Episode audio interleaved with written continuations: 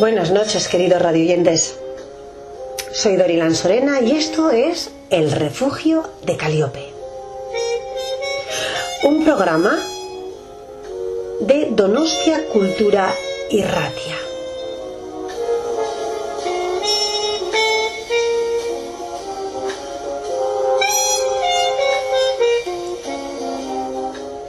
Podéis escucharnos los miércoles en la 107.4 de la frecuencia modulada de Donostia o también a través de nuestra plataforma digital www.irratia.donostiacultura.eus. Así como si queréis descargar y escuchar online el programa.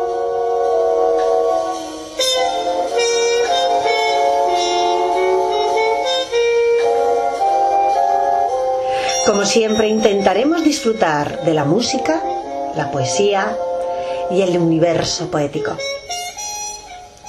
Escucharemos el sonido de la tristeza, la emoción, la desdicha y, ¿por qué no?, el amor, el motor del mundo, poniéndoles micrófono a los músicos y a los poetas y dejando que seduzcan suavemente al oyente con sus letras y poesías.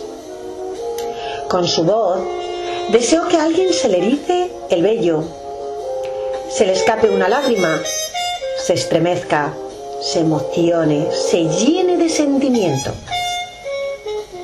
Que de pronto esa canción, esa música, esa poesía le emocione y aprecie su magia, llenándose de sueños e ilusiones. A todos los que os enfrentáis por primera vez a este universo de músicos, poetas y poemas, os recomiendo que abráis vuestro corazón y dejéis que surjan las emociones que activan los momentos que dejan escapar nuestra imaginación. Puede ser un bálsamo curativo para las dolencias del alma. Porque la música y la poesía son un acto de resistencia contra la barbarie. Quiero compartir con todos vosotros uno de los poemas que van incluidos en mi poemario de Arena y Sal, que verá la luz con Terra Ignota Ediciones. Muy brevemente, su título es Mar de Nostalgia. En estas largas tardes de nostalgia, sueño con pisar la blanca playa, nadar entre la espuma de sus olas, seguir las huellas del sol en el agua, ver surcar en el horizonte tu velero, cortar la espuma con su estela y navegar con orgullo hacia mi arena, donde mis huellas forman jardín de nostalgia. En estas largas horas de saudade, los recuerdos de mareas ondulantes afloran, musitando arrullos huracanados que llevan a mi mente a la deriva.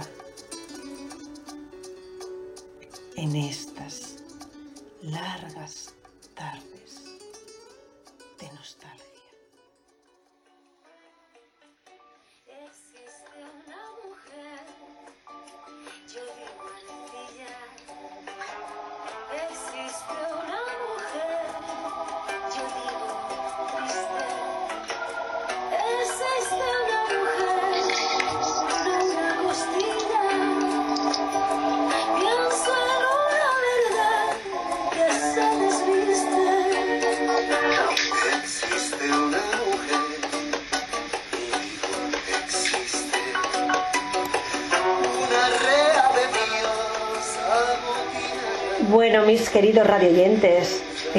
escuchando a Carlos Palacio Pala con Rosalén.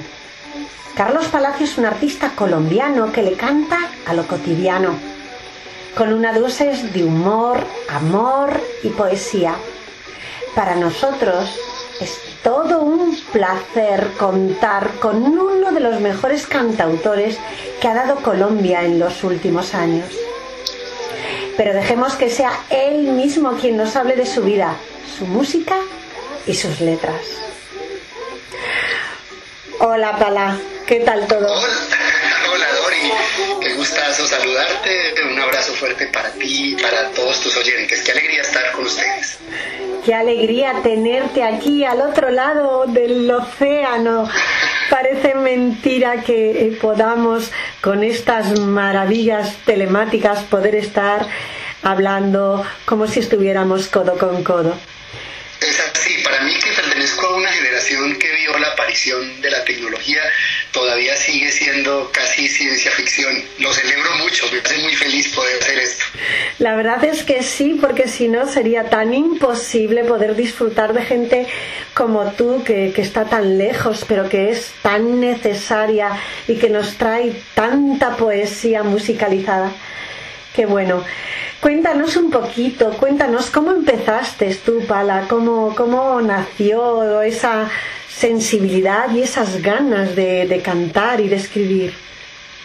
Pues Dori, mi, historia no se diferencia mucho de la mayoría de las historias de los, de los músicos y de los cantautores. Yo eh, tenía una guitarra en casa desde que estaba pequeño. Yo nací en un pequeño pueblo del norte de mi provincia, del norte de Antioquia, a unas dos horas de Medellín, que es la capital de, de- la provincia del departamento.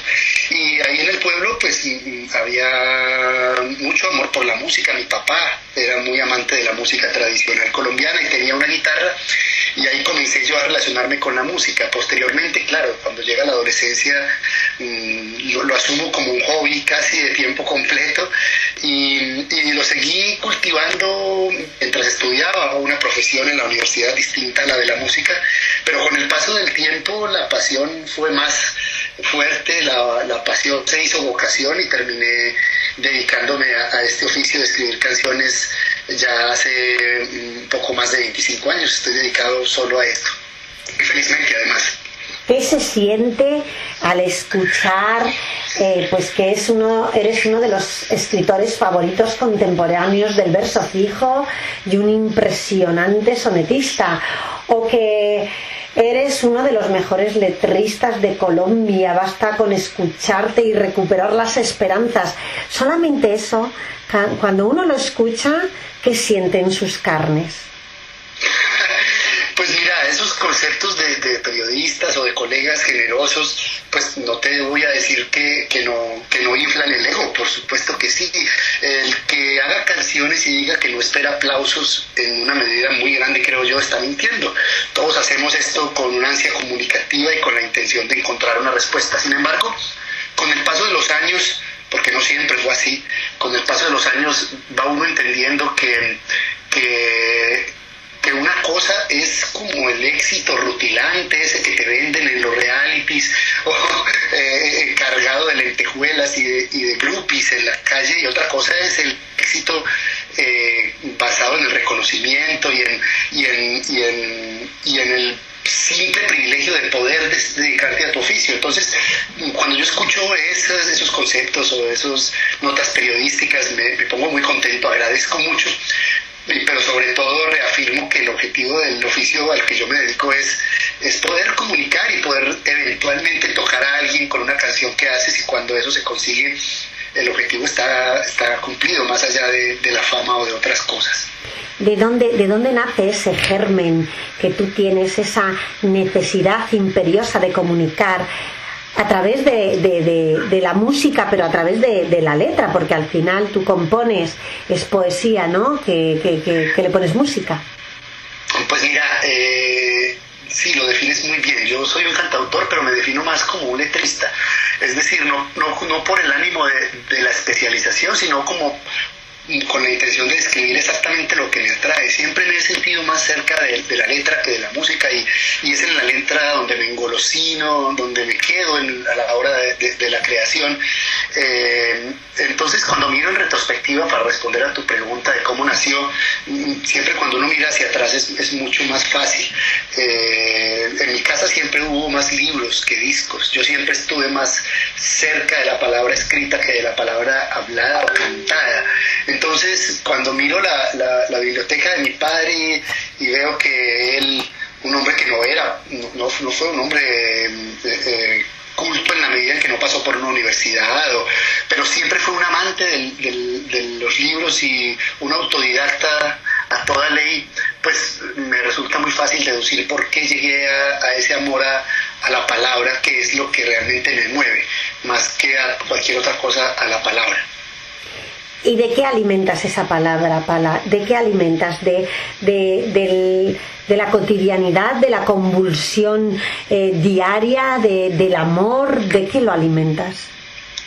Pues mira, con el paso de los años me entendí una cosa que, que- que me costó tiempo y era que la palabra no estaba en la literatura. Por supuesto, en la palabra escrita y en la literatura y en los clásicos está mm, hay una raíz preciosa, hay un alimento que en algunos casos es ineludible y al que siempre tendremos que regresar. Pero el lenguaje mismo, que no es otra cosa que una capacidad distribuida de una manera democrática para todos, que, que, que está al alcance de todos. El lenguaje mismo es una fuente de riqueza tan, tan diaria, tan cambiante, tan vital, que, que alimenta de la misma manera eh, o que debería alimentar de la misma manera la, la creación artística. Es decir, eh, durante mucho tiempo los escritores de canciones, eh, los cantautores en especial, estuvimos mirando mucho más al, al germen literario con la intención de que la canción fuese, no sé por qué, eh, una suerte de hermana de la palabra escrita eh, o, o- o necesariamente poética.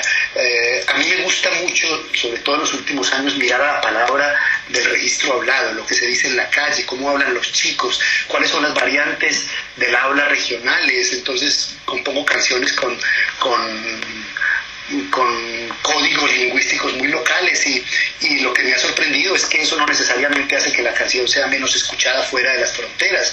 Por el contrario, eh, mi ciudad, por ejemplo, creció escuchen- escuchando tangos argentinos que están escritos en lunfardos muy locales, en un lunfardo muy local eh, argentino y aún así eh, se, se- se- se disfruta. Entonces yo creo que, que mm, que en mi caso particular me nutro sí de la literatura, me encanta, la estudio. Igual, Eh, pero igual, sobre todo me interesa la forma como se, se habla, eso es. eso es, quizás, como te estás diciendo, esa simpleza lingüística hace que llegue a, a otros ámbitos de la, de la población, como puede ser la gente más joven, ¿no? Exacto, Dori, exacto, exacto. El lenguaje es cualquier cosa menos un fósil, o por lo menos yo no lo quiero ver así. Eso es, eso es. Al final no tenemos que estar eh, eh, encorsetados, ambivarados, ¿no? O sea, lo que necesitamos es eh, que la palabra llegue a todos y tú lo que buscas es utilizar el lenguaje de la calle.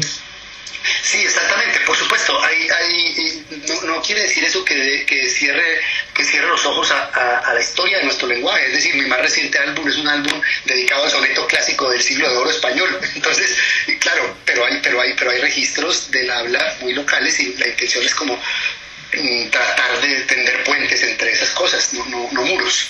Llegaremos a ese siglo del loro que a mí me tiene encantada porque además eh, es que hay gente maravillosa. Yo he empezado el programa con Rosalén, que a mí me, me- me encanta, es una mujer maravillosa. Eh, y, y la verdad es que eh, he visto que mm, vuestras voces verdaderamente combinan a, la a las mil maravillas. O sea, es que ciertamente quedan muy bien engostadas, ¿no? Entonces a mí me ha, me, me ha llegado. Eh, Muchas gracias, Doris. Sí, ¿cómo, cómo has conseguido eh, compaginar eh, tu mundo de, Colombia, de, creo que has estado en Cuba, en Argentina, con, esta parte de- de- del océano, ¿no? con nosotros, con el Estado español, ¿cómo te has ido tú moviendo para conseguir eh, pues tener esas colaboraciones con gente tan maravillosa? Hemos dicho Rosalén, pero lógicamente hay mucha más gente que luego tú puedes ir nombrando. Pues mira, mi relación con España es una relación pasional, tengo que decirlo. Eh, eh, afortunadamente el mundo de los cantautores, que es un mundo bastante underground, bastante eh, lejano de los grandes medios, digamos, de comunicación, tiene la fortuna de que es un formato bastante portátil, es decir, las giras de los cantautores pueden ser giras con un solo instrumento y se acabó. No, no hay que andar con una banda necesariamente, te echas la guitarra a la espalda y así puedes girar. Yo llevo más o menos unos 20 años eh, insertado en los circuitos de, de- de la canción de autor en español, que básicamente pasan por los ejes de España, México y Argentina, eh, y, y en ese, y en esa mitad están, están el resto de países. Entonces, en, esas, en esos encuentros con los colegas, eh, que como te digo, llevan, llevan ya varios años, pues es inevitable ah, bendito sea Dios, pasar por España. Yo tengo que decirte que, que llevo, no sé, puede ser 12 años yendo todos los años. Y entonces en esa en esa en, eh, en esa eh, en ese circuito de los pequeños bares de cantautores de Madrid, de Barcelona, de Sevilla, eh, pues te encontrás con todos porque realmente es una hermandad. Entonces yo sigo yendo cada, cada año, cada año intento quedarme por lo menos dos semanitas solo viajando. Mientras más conozco a España, te confieso, más me enamoro de España y te voy a hacer una comparación que hago siempre. Yo pienso que hay una, una relación, muy, una similitud muy grande entre, entre España y Colombia, eh, mm, que pasa por, por ser una nación de naciones. Es decir, la riqueza de nuestros países radica no en la unidad de algo, sino en el contener una variabil- una, una, una riqueza in- inconmensurable. Son tantas las Españas que hay como tantas las Colombias que hay. Son, son países, de, naciones de naciones. Y eso ha hecho que siempre que vaya a España me sienta en casa y, y e intento hacerlo por lo menos una vez al año. Al final, Latinoamérica y, y, bueno, somos todos, ¿no? Eh, ciertamente no solamente es el lenguaje, sino nuestras formas de pensar, nuestras formas de comportarnos, nuestras formas de sentir, ¿no? Nos unen. Es así, es así, te confieso que te voy a decir algo, yo me siento más en casa, yo soy caribe, ¿cierto? Entonces, digamos, no, es por comparar, sino por, por, hacer, por, por hacer una afirmación que es muy cierta. Yo me siento mucho más en casa eh, al lado del Guadalquivir en Sevilla que Santiago de Chile, por ejemplo, gustándome Santiago como me gusta, pero siento más coincidencias, mucho más coincidencias entre el Caribe y, Andalucía que, que entre el Caribe y Santiago de Chile o Buenos Aires, por ejemplo. ¿Y cómo nace una canción de pala? ¿Cómo, cómo surge? Bueno, eh, normalmente la metodología de composición no es, no es única, yo suelo hacerlo por ba- bastantes rutas, pero yo soy una persona que no creo en la inspiración, digamos que yo me sumo a la afirmación de Gabriel García Márquez en su prólogo de los 12 cuentos peregrinos, que dice que, eh, en donde dice que un buen creador se reconoce más por lo que desecha que por lo que publica. Yo no creo que, que el acto creativo derive de sentarse a esperar que una musa te bendiga y te, y te diga las cosas.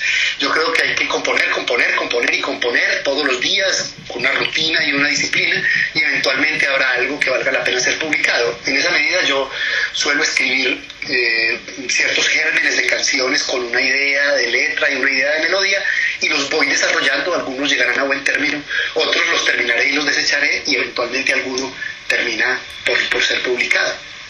¿Cuáles son tus temas más habituales? Sí, mm, los temas de las canciones, Dori, ya están inventados. Todos cantamos sobre el amor, sobre eventualmente alguna postura política o sobre la vida misma. Creo que mm, lo que uno puede aportar, como decía en algún momento Joaquín Sabina, pues es un tono, una forma de decir las cosas. Mis temas son, son sobre todo, sobre todo, eh, cierto vitalismo. Me interesa el mensaje de que la vida mm, es una sola, de que no hay un más allá, de que no hay que sufrir aquí para ganar una vida eterna.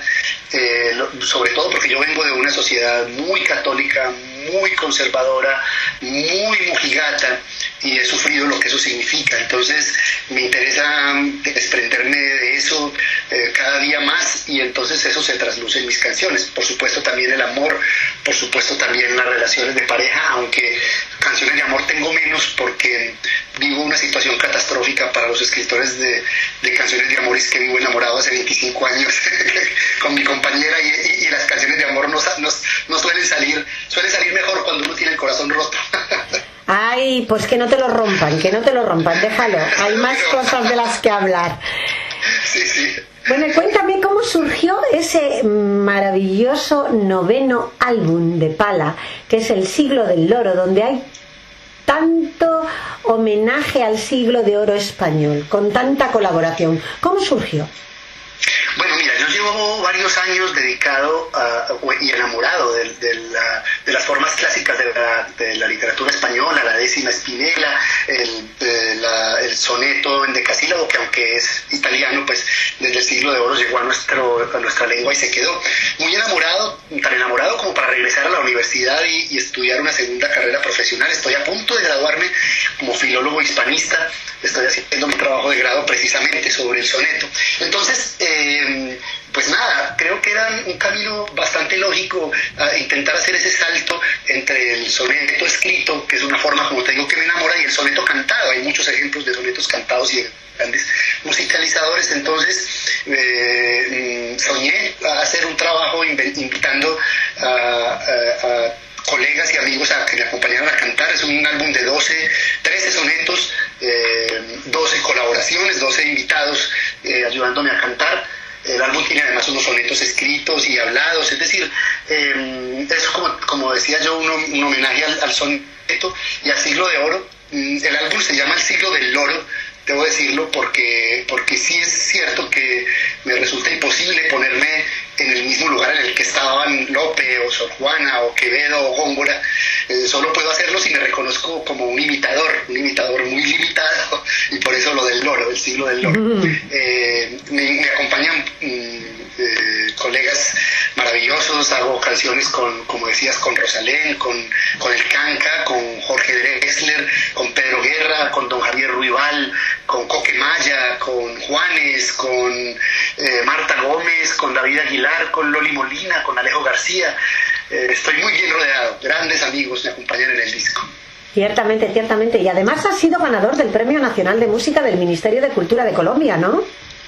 Sí, sí, sí, hace unos años ya. ¿Y qué se siente ser ganador en tu propia tierra, que te reconozcan tu trabajo? Tiene que ser grandioso. Es muy bonito, ¿sabes? Si lo decís en los términos en los que, en los que es Dori. Eso de ser profeta en la tierra es muy sorprendente. Yo te confieso que es- esos premios que los he disfrutado, no puedo decir que no, eh, me alegran mucho por mi mamá. Mi mamá los, mi mamá los disfruta mucho más que yo y me hace muy feliz verla sacando pecho y, y- y- y muy orgullosa. Me muero de amor por ella y me alegra mucho verla así contenta cuando pasan esas cosas. Y ahora vamos a hablar del hombre que se esconde detrás del músico. Porque al final eh, siempre nos reconocen por, por la faceta eh, pública, pero hay una faceta privada que se esconde detrás. ¿Quién es? ¿Quién es Carlos Palacio como persona? ¿Quién es? Pues soy un, soy un tipo común y corriente, Dorit. Eh, tengo, tengo la fortuna eh, de, de poder dedicarme al, al oficio que amo, que es la música en un país en donde se dificulta mucho. Eh, mm, por eso me reconozco como un privilegiado. Eh, hace unos años me, me gradué de una facultad de medicina, mm, obtuve un título como médico que tengo guardado ahí también en un cajón que, que hace 25 años no ejerzo. Eh, soy un tipo bastante tranquilo, diría yo casi que misántropo, porque me gusta mucho estar encerrado. En estos días en una entrevista me preguntaban si me había golpeado mucho la cuarentena y yo les decía que para nada, que realmente eh, yo me mantengo encerrado en mi casa, solo salgo a la universidad, a mis estudios y como ahora los estudios son virtuales, pues, pues no ha cambiado mucho mi rutina. Soy un tipo tranquilo, eh, vivo vivo hace 25 años con Piedad, que es mi compañera y mi amor. Eh, decidimos no tener hijos, hemos tenido una vida que gira mucho alrededor de complacernos y viajar y tengo cuatro gatas que adoro, tres hermanas menores que yo, mi hermana, mi, ma- mi madre que, que aún vive y dos sobrinos que, que me roban el corazón. Esa es, es como mi vida. Esa es tu vida. ¿Qué, qué, qué recuerdo tienes de tu infancia que te haga sacar una sonrisa cada vez que, que- que retrospectivamente vuelves a él? Yo tuve la fortuna, que mientras más la pienso, más incalculable la, la- la- imagino, de haber, de haber nacido y haber crecido, haber tenido una infancia en un pueblo. En un pueblo eh, en Colombia, en la Colombia de los años eh, 70, eh, eh, y en virtud de eso y, y de la ubicación del pueblo en el que yo viví y de la forma en que mis padres nos, nos educaron, a mis hermanas y a mí, de, haber, de no haberme dado cuenta de la tragedia que vivía mi país durante mi infancia. Es decir, eh, mi país es un país que durante 50 años eh, un conflicto armado desgarrador. eh, y claro, eh, cuando tenía la, cuando llegué a mi adolescencia en la Medellín de los años 80 viví todo eso, pero mi infancia fue una infancia de cuento de hadas, es decir, de juegos en la calle, de, ninguna preocupación por el día a día, aún en una familia humilde como era mi familia, eh, una familia que vivía dentro de la austeridad que se vivía en un pueblo, pero es, fue una familia... fue una, fue una infancia maravillosa, como, como dice la canción de Serrat, mi niñez creo que entonces era feliz, yo, yo no creo, yo eh, fui muy feliz en mi infancia y siempre que pienso en mi niñez lo recuerdo con mucha gratitud por eso, porque era una casa con un una huerta, como llaman ustedes, grandísima, entonces crecí con primos entre árboles y- y bosques y eso no tiene precio.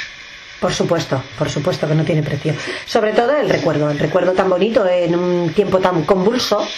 Eso es, eso es algo, vamos, impagable.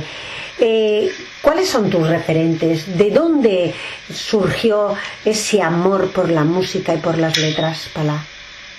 Ok, eh, sí, yo tengo un parnaso que claro, con los años ha ido más o menos cambiando, eh, pero siguen algunos personajes como referentes inmodificables.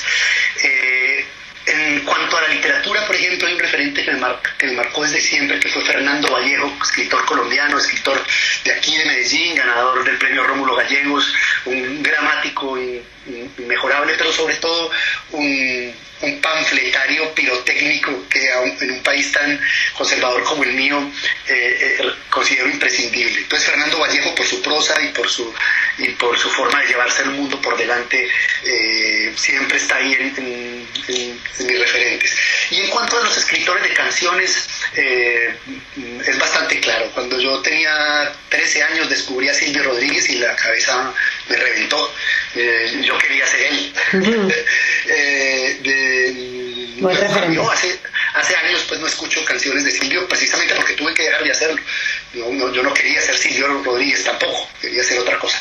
Pero está Silvio, está, después descubrí eh, a- en, mi, en, mi, en, en mi juventud tardía a Fito Páez y también me, me- enamoré de él, pero hoy en día digamos que están personajes como, como Jorge Drexler, como Joaquín Sabina, por supuesto, como escritor de textos en castellano, creo que muy pocos se le acercan, eh, desde siempre Serrat también. eh, y en las nuevas generaciones, porque trato de hurgar mucho en las creaciones de los nuevos, eh, cuando leo los textos del Canca me muero de del amor y de la admiración también. Ya que nombras tanto a nuestro gran Sabina, ¿se te ha ocurrido en algún momento, quizás lo tengas y no lo sé, ¿eh? Recopilar en algún libro tus, tus letras? Porque Sabina tiene libro, es un gran poeta. Sí, yo tengo, yo eh, lo- tengo publicados dos libros de, de- de- de formas clásicas, de sonetos y de verso libre. Estoy a punto de publicar el tercero, que en un par de meses. Eh, no, he, no he tenido la idea de publicar los textos eh, a la forma de los cancioneros, por ejemplo, pero sí eh, muchos de esos textos que están en esos libros han- han- se han convertido en canción o, mm, o, o se convertirán. Entonces digamos que sí, tengo un par de libros que cruzan esa línea entre la palabra escrita y la palabra cantada. ¿Y ese tercer libro que va a ver la luz dentro de un par de meses, qué libro es y quién lo va a publicar? El libro se llama La Diana y el Péndulo eh, y muy posiblemente salga con una editorial española también que se llama eh, Terra y Nota, una editorial catalana que además ha publicado mis dos libros anteriores, eh, Pasacintas y Así se besa un cactus. Anda. Es la, la editorial, esta editorial ya la conozco, Jordi Matamoros, ¿verdad? Está en ella. Claro, claro, claro. claro. Hoy estaremos muy pendientes porque lógicamente tendrás que venir y, y- y por lo menos promocionarlo, ¿no? Pues parece que me va a tocar eh, aceptar eso contra toda mi voluntad tendré que volver a España a tomarme mis vinos y a, y a comer mis croquetas. Lo sufriré mucho, me- tengo que aceptarlo. no ofreceré la menor resistencia, Dori, por supuesto, de, Bueno. de promoción cada vez que pueda. Yo voy a aprovechar y aquí voy a meter la cuña y quiero quiero una invitación, ¿eh? quiero una invitación a esa promoción y a esa presentación. Quiero ser la privilegiada que pueda estar ahí y asistir a verte y conocerte de primera Cuenta mano. con eso, cuenta con eso. Queda grabado, o sea que no se te olvide. por supuesto. Pala, ¿nos puedes cantar algo? ¿Tienes ahí la guitarra o nos podrías cantar algo? Tengo por aquí mi, mi guitarrita. Eh, no sé qué tal, qué tan bien se escuche. Ay, perfecto, perfecto. Me encantaría escucharte lo que tú quieras. Bueno, que sea un pedacito. Sí. Otra vez a perder una guerra civil y a creer que es normal este invierno en abril.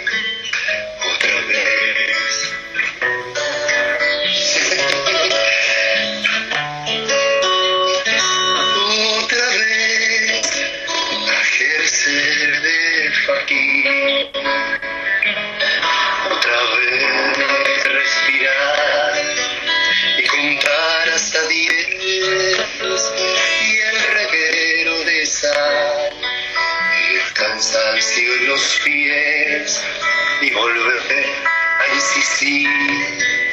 Es decir otra vez otro salto mortal sin arena. Otro sol, otro mes sin sudar la camisa del diez,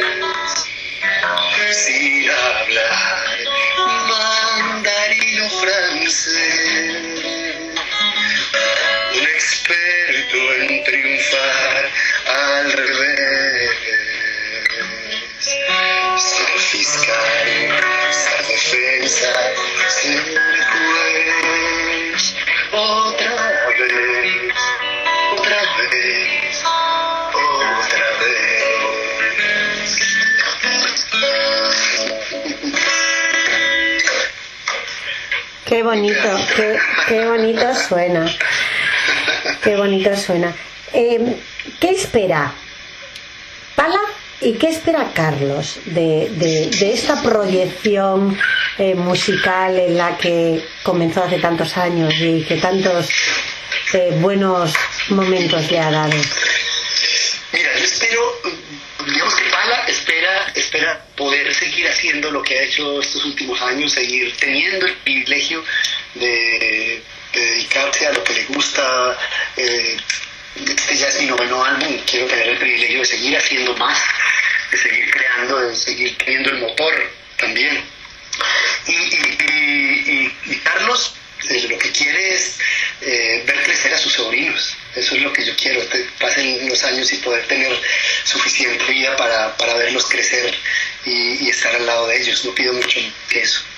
¿Qué siente Carlos al ver esa cara de, de- de- de ilusión, de aquí como decimos, de tontos cuando te miran con, con esa eh, orgullo de, saber que el que está ahí encima del escenario es tu tío, tu primo? tu- ¿Qué sientes tú al verles? Es, es, es- surreal, de verdad, Ori. Hace unos meses que, que- que tuve un, un concierto muy grande en, en uno de los teatros, de los teatros más grandes de aquí en mi ciudad.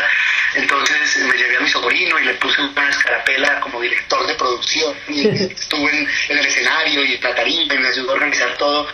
Eh, eh, decía, eh, por una parte, qué amor tan grande, qué felicidad de estar con el chico y, y qué fortuna no tener hijos, espero que me entiendas. Eh, quiero decir, el amor es tan grande que si yo que soy un tío y lo veo y me quiero morir de la angustia pensando, pensando en el mundo que viene, no quisiera sentir eso con un hijo. Es decir, ser tío es, es el lugar más cómodo del universo porque puedo amarlos y, y, y acostarme tranquilo por la noche. Qué cosa horrible.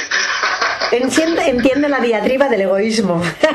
Para mí, ¿eh? Claro, exacto, exacto, claro, es así, es así.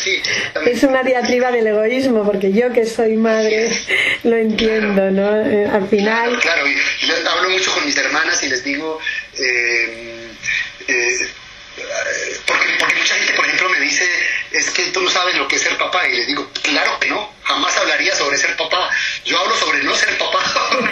sí, ciertamente, pero bueno, cada uno, sí, cada uno tiene eso, es, tiene sus valores, tiene sus creencias, tiene sus formas de ver la vida y sabe perfectamente qué es lo que más te puede tocar el corazón y lo que más te puede eh, dañar, ¿no? Entonces tú has valorado las circunstancias y has pensado que pues mejor ser tío eh, y tener sobrinos que tener hijos.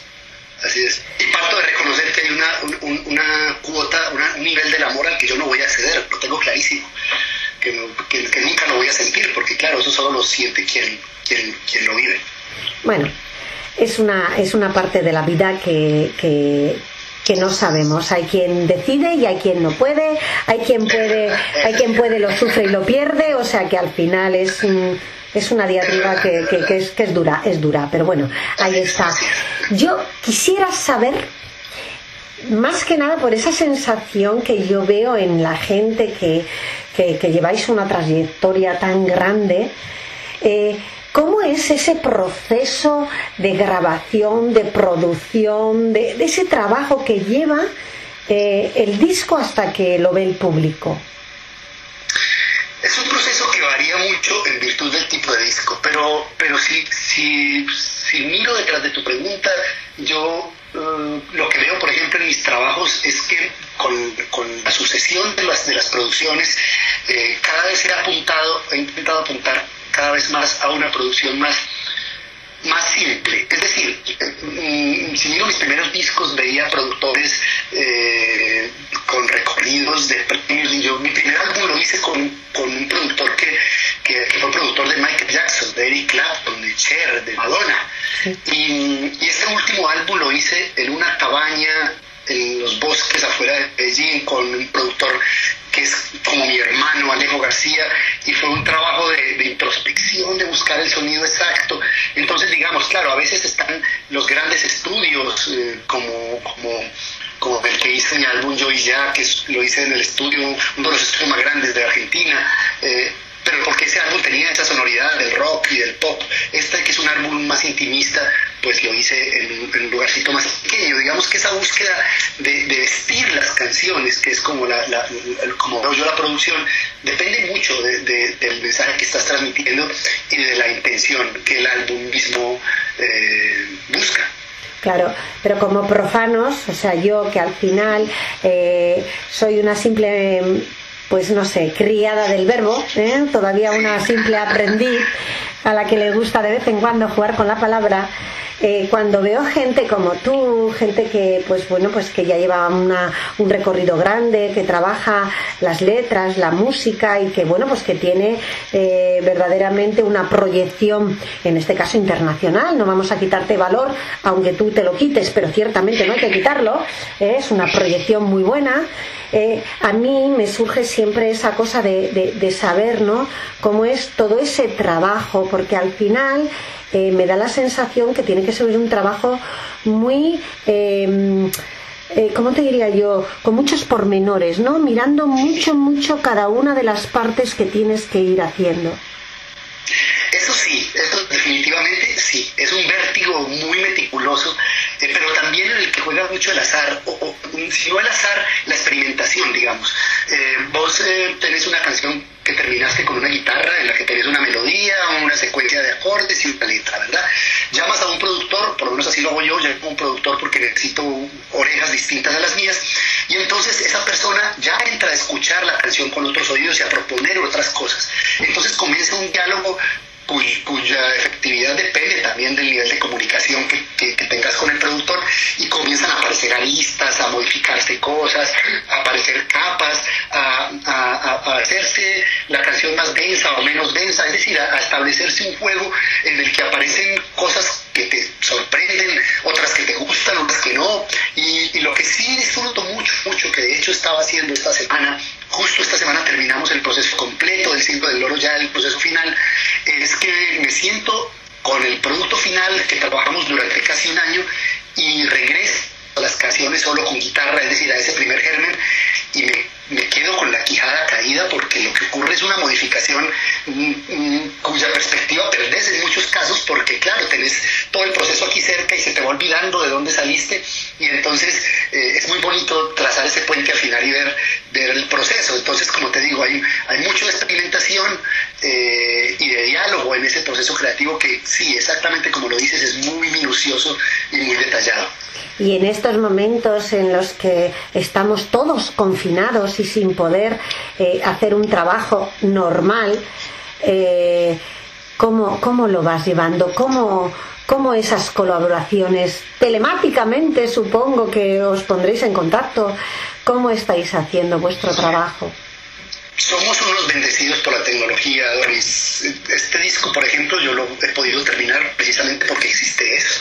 Es decir, eh, claro, muchas de las grabaciones tuve la fortuna de, no sé, de grabar con Coque en Maya en Madrid, entonces nos fuimos al estudio y grabamos ahí.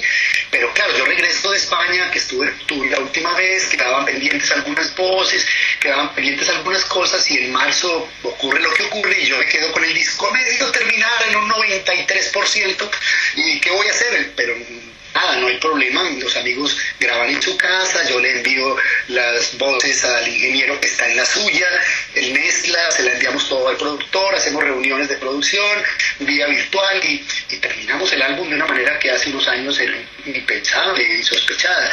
Afortunadamente tenemos estas herramientas y si no es así no hubiera sido posible. ¿Y la promoción? ¿Cómo te planteas la promoción? Bueno, yo tengo una, una empresa que se encarga de eso. Y entonces lo que, lo que es cierto, claro, yo tenía el lanzamiento del álbum completo ahorita en, eh, en la primera semana de junio en la sala Galileo de Madrid. Eh, obviamente es- esa- esa- ese lanzamiento con banda completa como iba a ser, pues se pospuso. Eh, pero todo el, todo el componente digital que pesa muchísimo, eh, la, presentación en las plataformas digitales, en las plataformas de streaming, los lanzamientos en YouTube, la- el envío a la, a la- a la prensa, todo eso que puede hacerse de manera digital se va a hacer y se va a sostener. Digamos que, que la industria de la música eh, mm, está muy herida en estos momentos porque no hay conciertos en vivo, pero también tiene la ventaja de que es una industria que puede en cierta medida mantener eh, aceitada la- el engranaje y, seguir por lo menos manteniendo cierta presencia. Así que por lo menos la parte de promoción y todo eso se va a poder desarrollar y se va a desarrollar a partir del 22 de mayo, que ya va a estar el álbum completo en plataformas. Oh, menos mal. Y, y otra cosita, ¿cómo es eh, la vida entre los cantantes, entre los cantautores, con la gente con la que colaboras? ¿Qué, qué ambiente tenéis? Me encanta que me hagas esa pregunta porque, porque eh, yo tengo que decir algo sobre el gremio de los cantautores que, que, se constituye en una singularidad que no es repetible en todos los gremios de, de artistas y de músicos. Eh, hay una real solidaridad. Yo he visto y he vivido además porque, porque pasé por otros géneros mm, relaciones que no son de, real colegaje, competencias desleales. eh, eh, el mundo de los cantautores, por lo menos como yo lo he vivido en los últimos años, eh,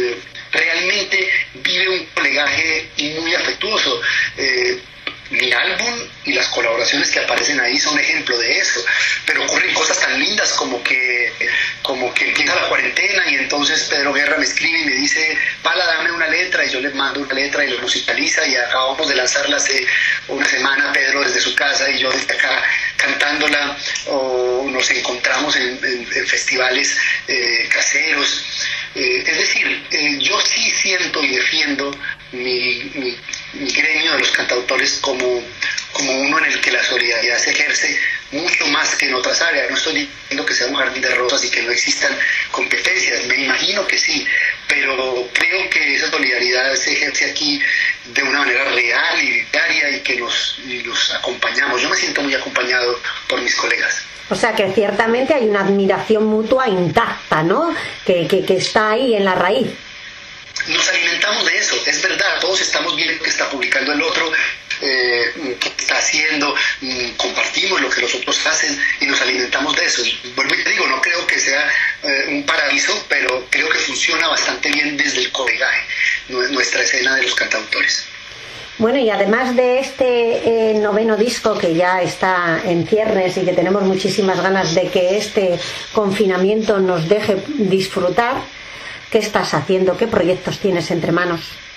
Bueno, eh, algo de lo que te adelanté hace un ratito, estoy muy concentrado en, en presentar mi, tesis de grado de, del- para optar al título de filólogo hispanista. Es una tesis eh, que como de otra manera, se refiere a la musicalización de la, de la forma soneto. Entonces estoy muy, muy, muy metido en, en la presentación de mi trabajo de grado. Estoy terminando las correcciones de mi tercer libro, mm, eh, La Diana y el Péndulo. Estoy escribiendo eh, las canciones para el álbum próximo. Llevo ya un par de meses muy metido en el asunto de la composición. Eh, estoy editando un poemario.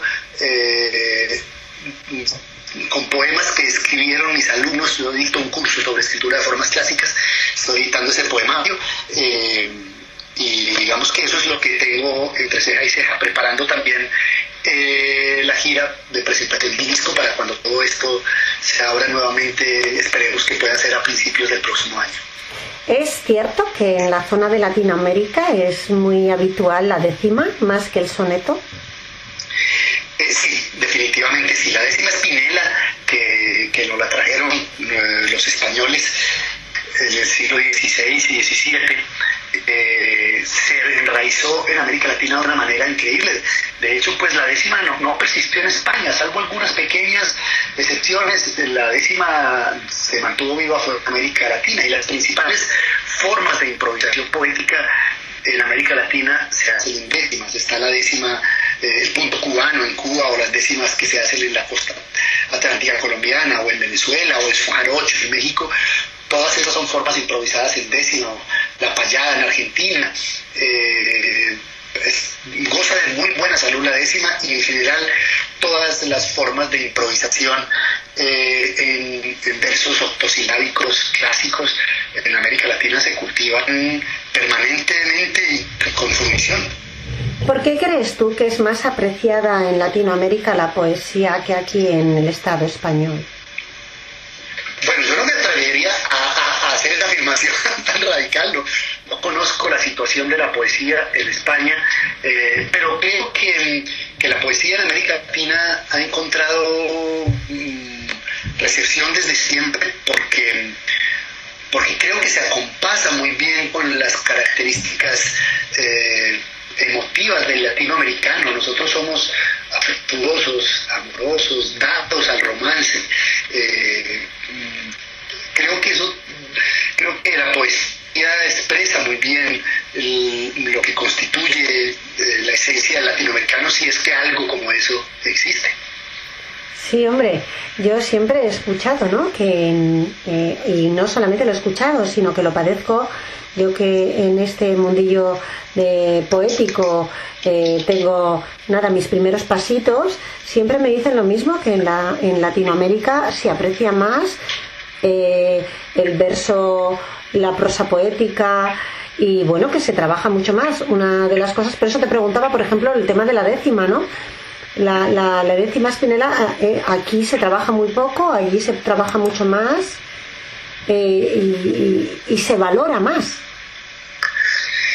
Sí, es, es- es- así. Digamos, mm, mm, vuelvo otra vez a decirte que no, que no sé si se valora más, vos conoces más el, el medio español, pero sí se trabaja mucho. Y lo que es cierto, lo que es cierto es que los últimos años han sido años de renacer mm, de las formas clásicas. Ha habido trabajos como los que hace eh, mi querido Alexis Díaz Pimienta, cubano que vive en Almería, eh, bueno, entre Almería y, y- y Madrid. Eh, Alexis Díaz Pimienta es el principal teórico de la décima espinela del mundo, uno improvisadores en cualquier idioma y en cualquier país en la actualidad. Y Alexis ha hecho un trabajo increíble en la divulgación del estudio de la décima, en la divulgación del- del- del de las formas improvisadas en décima espinela.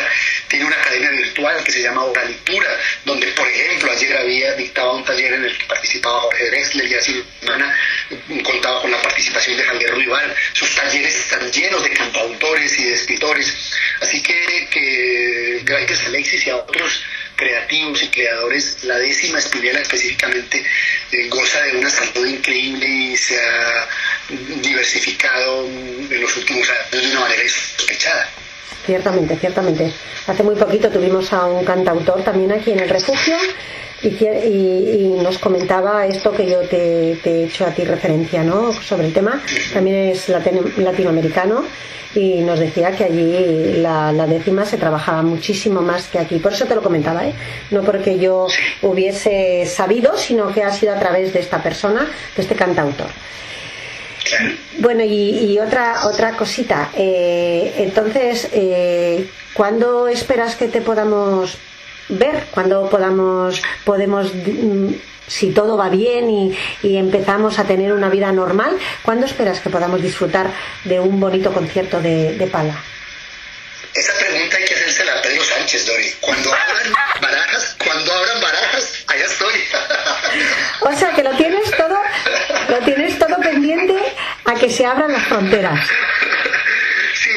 Digamos que, no me iré al otro día, por supuesto, lo digo más de broma, pero, pero lo que sí quiero decirte es que entre ceja y ceja lo tengo. El momento en que las circunstancias lo permitan y, y se pueda replantear la fecha, iré inmediatamente porque me hace mucha ilusión. Tú no sabes lo feliz que soy en España. Entonces, eh, lo tengo ahí entre ceja y ceja y lo tengo en el primer lugar de las prioridades. No sabes lo feliz que me hace a mí saber que te hace feliz venir aquí. O sea, para mí eso es muy grande. O sea, vamos, como diría yo, yo no pienso perderme, eh, como me permita mi, mi jornada laboral y mi trabajo, no pienso perderme el primer concierto de cuando se abra este confinamiento de pala. O sea, yo espero y deseo poder verte, vamos. He descubierto... Tengo que decir que te he descubierto a raíz de que me ha contado Jordi Matamoros quién eras. O sea, es vergonzoso. Te había escuchado, pero no sabía quién, no sabía poner el nombre a lo que yo escuchaba. Bueno, qué alegría entonces que nos hayamos encontrado. Cierto, o sea, no tengo que mentir. Yo te había escuchado, pero no sabía poner el nombre a la- al autor de la música que escuchaba. ¿Vale? Entonces ahora ya sé quién es Pala. Por lo tanto, estoy mm, muy contenta de, haberte conocido, de haberte escuchado, de saber que hay una persona maravillosa detrás de ese cantautor y que, que ama nuestra tierra, que va a venir y que nos va a mostrar su buen hacer. Pues yo espero, espero mm, regresar a, a España cuanto antes, Dori, y te agradezco mucho. eh, primero el privilegio de una charla estimulante, que es algo extraño, no, es, no, no- no ocurre muy a menudo. eh, y segundo, que me, que me enciendas la ilusión de regresar a España, es- y lo, lo disfruto mucho, de verdad. Bueno, y para terminar, te me gustaría escucharte otro trocito de alguna canción tuya. Muy bien. Eh, Voy a cantar un pedacito de, de- Bueno, voy a cantarla completa porque es cortita, es un soneto. Precisamente la canción que hacía con, que hago en mi álbum con, con mi querido Kanka. Estupendo, estupendo. Colgar los hábitos requiere estilo. Posar de apóstata no te hace un lord. Si te abarca el célibe, corre bebido. Pero si predicas de inquisidor, dice y me corre venirlo, pero sin prédicas de inquisidor. Hay lenguas bífidas en los sermones, bajo las túnicas del fanfarrón, ni los satánicos, ni los mormones, pasan incólumes la evaluación, ni los satánicos, ni los mormones, pasan incólumes la evaluación. Y en el misógino de feminista, igual que el tímido guarda un bufón y un acrofóbico equilibrista, tiene su lágrima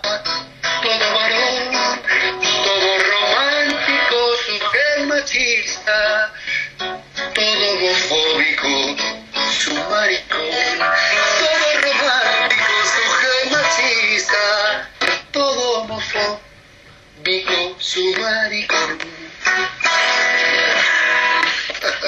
Muchísimas gracias. Ya sabes, tienes aquí un hueco en el refugio de Caliope para cuando tú quieras. Siempre tendrás abierta esta puerta.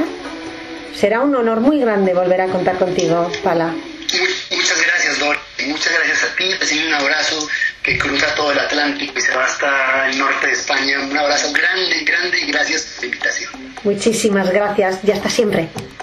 Hasta siempre, David.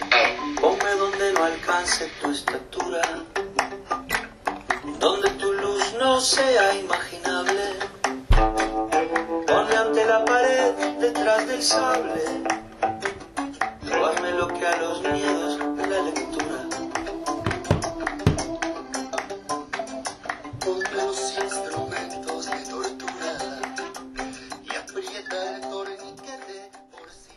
Y después de escuchar a Pala, amigos míos, quiero compartir con vosotros uno de los poemas de De Arena y Sal.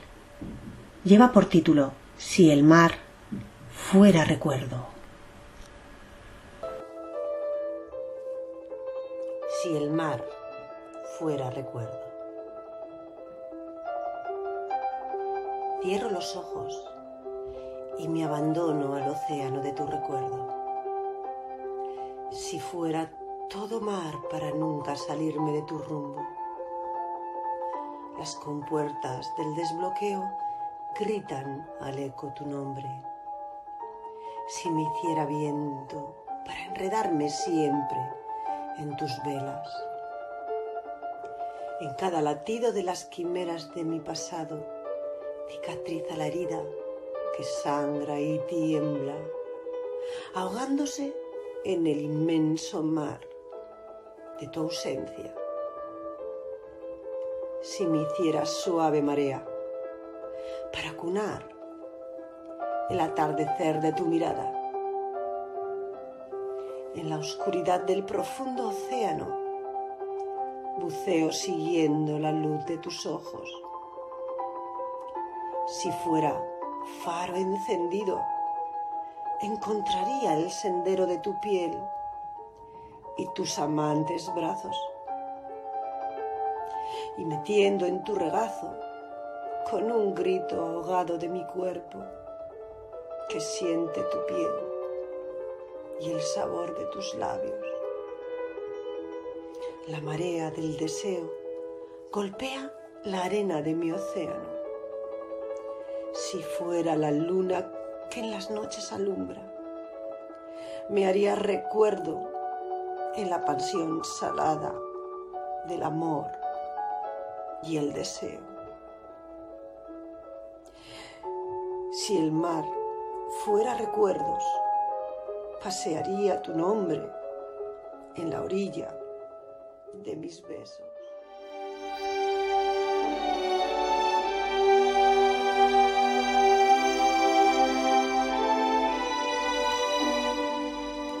Gracias, amigos oyentes, por acompañarnos en el refugio de Caliope.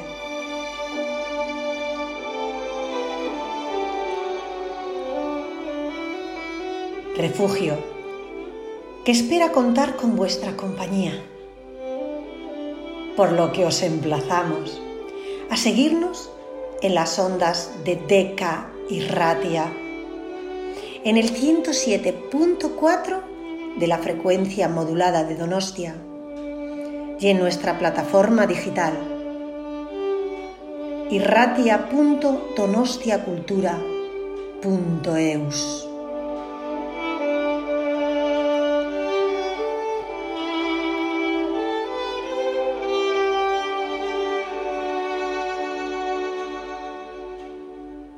No dejéis que termine el día sin haber crecido un poco, sin haber sido feliz, sin haber aumentado vuestros sueños. Que la vida no os robe los sueños y que los sueños no os arrebaten la vida.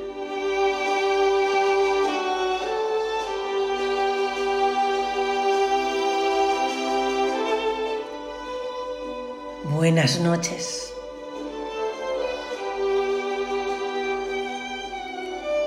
Salud